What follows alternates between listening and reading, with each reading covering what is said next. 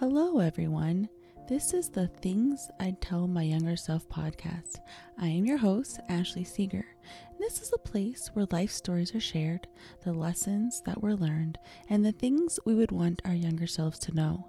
I've experienced a lot of things in my life, both good and bad, and I'm sharing these experiences to offer support, comfort, and hope to those who may be going through their own challenges.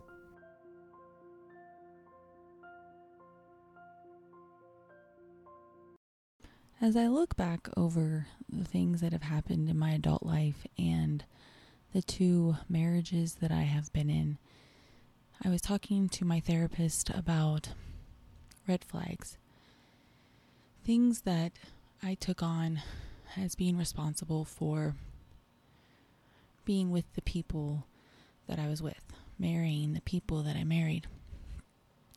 And my therapist asked me, what are some red flags that you notice now and things that you overlooked back then?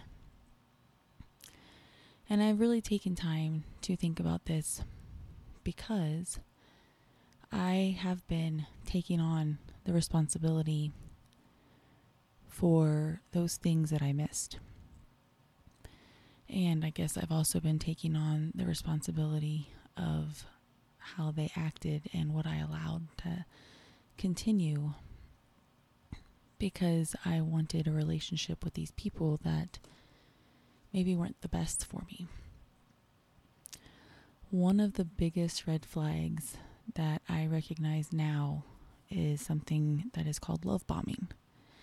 And it is where the other person will make you feel like you can't live without them, that you were completely meant to be together, that you two finally found each other, and how your life is just going to be so much better because they are in it with you.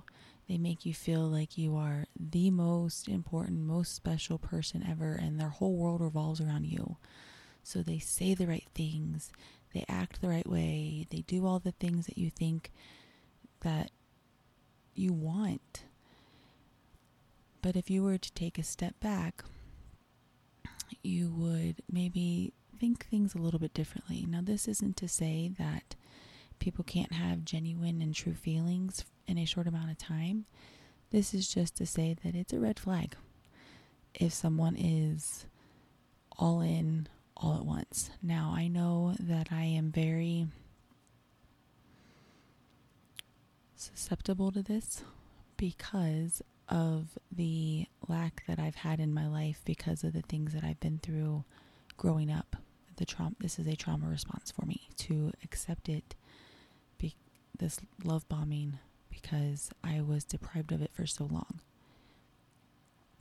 So when a person's saying all these things that makes it seem like they're the only person for you and that you two can't live without each other, they're trying to draw you in quickly so that way you can um, be with them right now.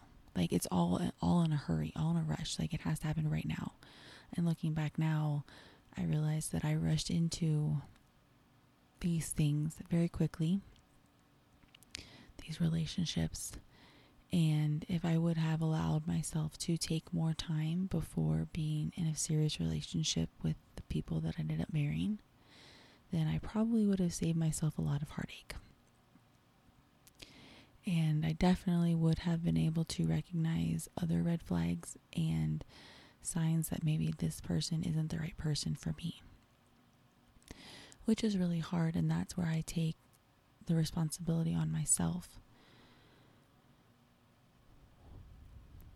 But it's also important to know that sometimes if we haven't either healed our trauma or gone through the healing process of the things that we've been through, or depending on how we grew up, the home environment that we had, how we were raised, our childhoods, it can be really, really hard to take a step back and say, oh, maybe I should take more time in these relationships to make sure that this is the right person for me, or it can be really hard to not want to just soak up all of that love bombing like a sponge, because you've been so deprived for so long that you feel that you need this from someone else.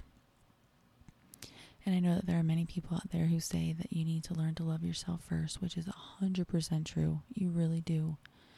And to go through the healing process and to take time to really get to know someone and not allow them to just love bomb you into a relationship. Another red flag is moving very fast in um, either moving in together or becoming physically intimate or um,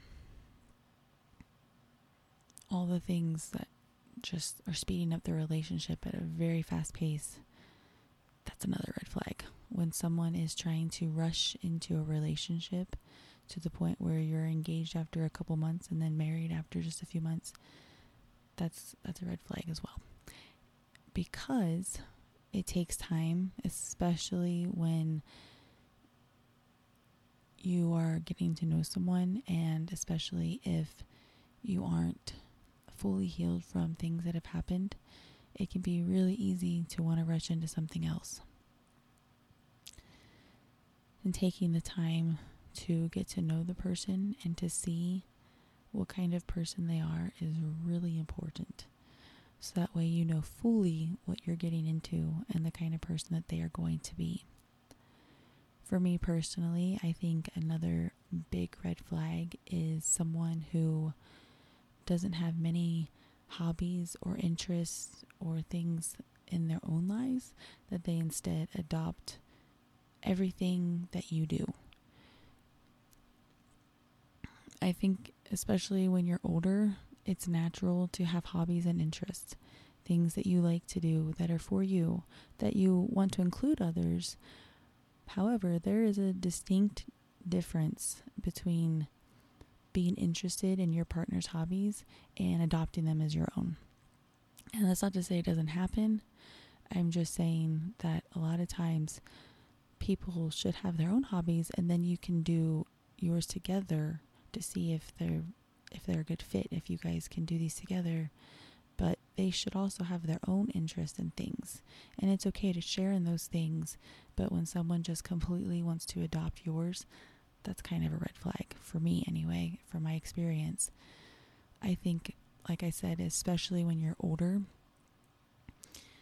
that a lot of times you develop hobbies and interests as you're living life, and it's kind of suspect to me if someone hasn't done that for themselves, that they are so quick to just try to find out what yours are.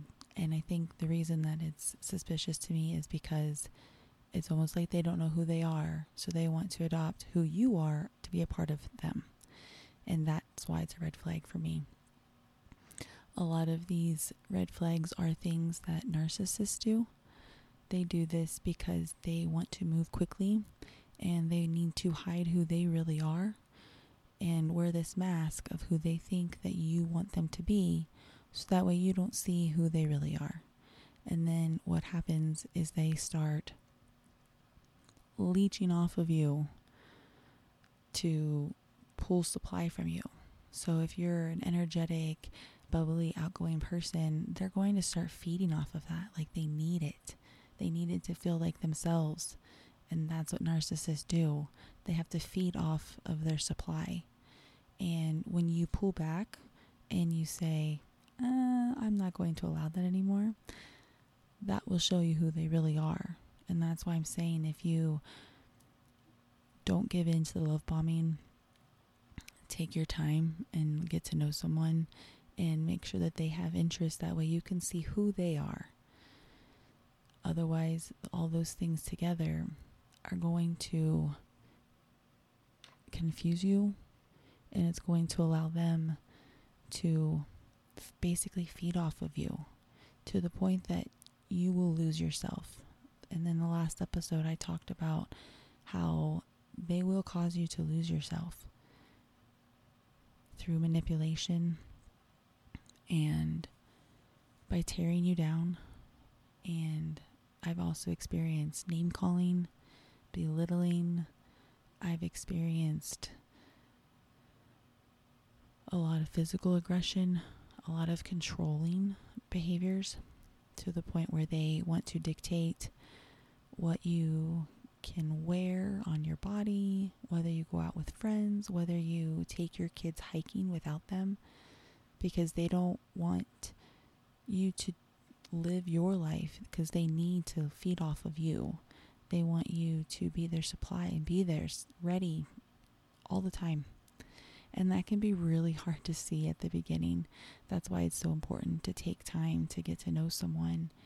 And it can be really hard to see that someone is love bombing you, especially when you've been deprived of feeling loved or cared for.